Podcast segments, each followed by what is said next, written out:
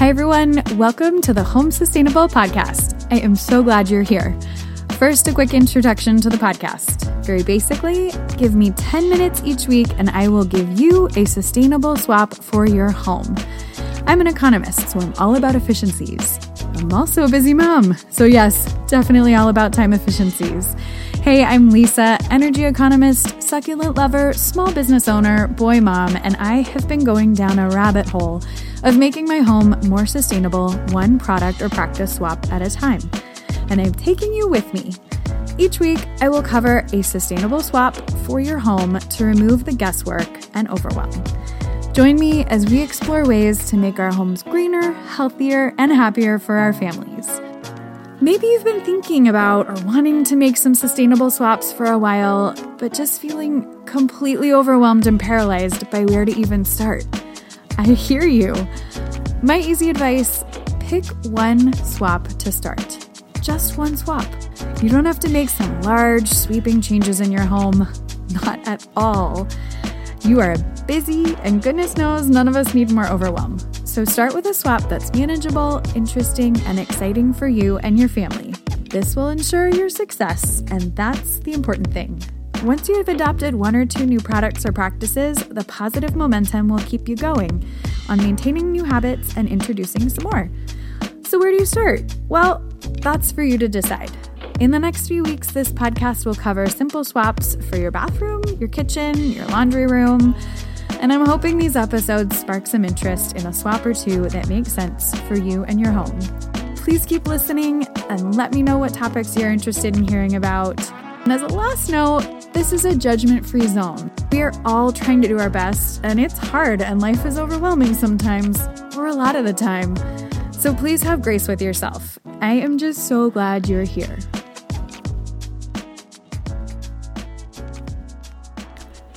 Hello, hello, and happy week before Valentine's Day. I thought today would be a great day to talk about a maybe novel and I think quite sustainable idea as far as Valentine's Day goes.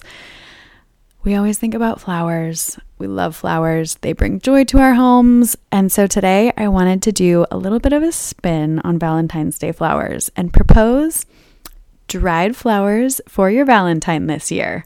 I am loving the idea of dried flowers this year. I mean, just in general. I have to admit, maybe it's a bit of a throwback to some of my childhood memories and my mom and I making some art projects together using some dried florals, but I have found some really great places online to get beautiful dried florals. And I just think it's a cool way to bring a little sustainability into something I love receiving any day from my loved one, and certainly on Valentine's Day. I'm not going to go over data and statistics about floral waste or green waste. Um, I think we all know when that happens. We do it. I do it. I do try and put my wilting slash dying flowers in the green bin so that they can be collected and hopefully composted or recycled through the green program in my city. I hope you're doing the same. That's a great way to reduce the carbon footprint of our flowers on the back end. If you have at home composting, you can certainly put some withering flowers in there too, and that is good to help diversify the contents going into your compost. Um, diversify being different than food waste, uh, the brown waste or sort of plant organic waste is important too. So, moving away from real cut flowers, I just think dried flowers are so cool for a few reasons. One, they last a really long time. I mean, literally a year. You can keep repurposing them, put them into new arrangements, put them in different places in your home. They will last. Two, you can be really intentional about where you get your dried flowers from.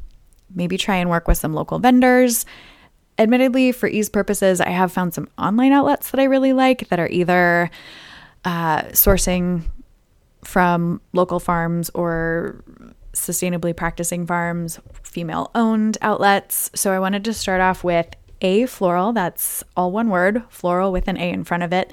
They are online. They have some beautiful, beautiful dried flower collections. Um, I think pretty reasonably price point.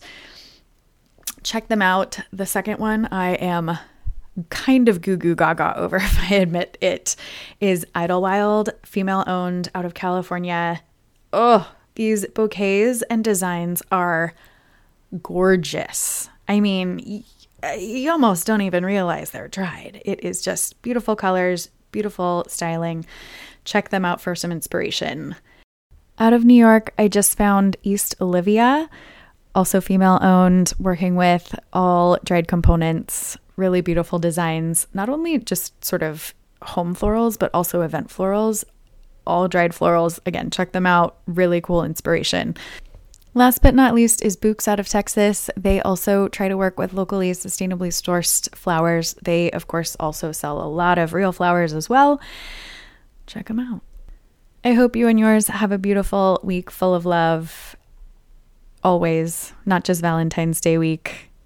Um, and if you don't have a Valentine, that's cool. I didn't have a Valentine for many, many years. And I just want to support you and empower you that loving yourself is the most important thing. So, have a beautiful week. Talk to you soon.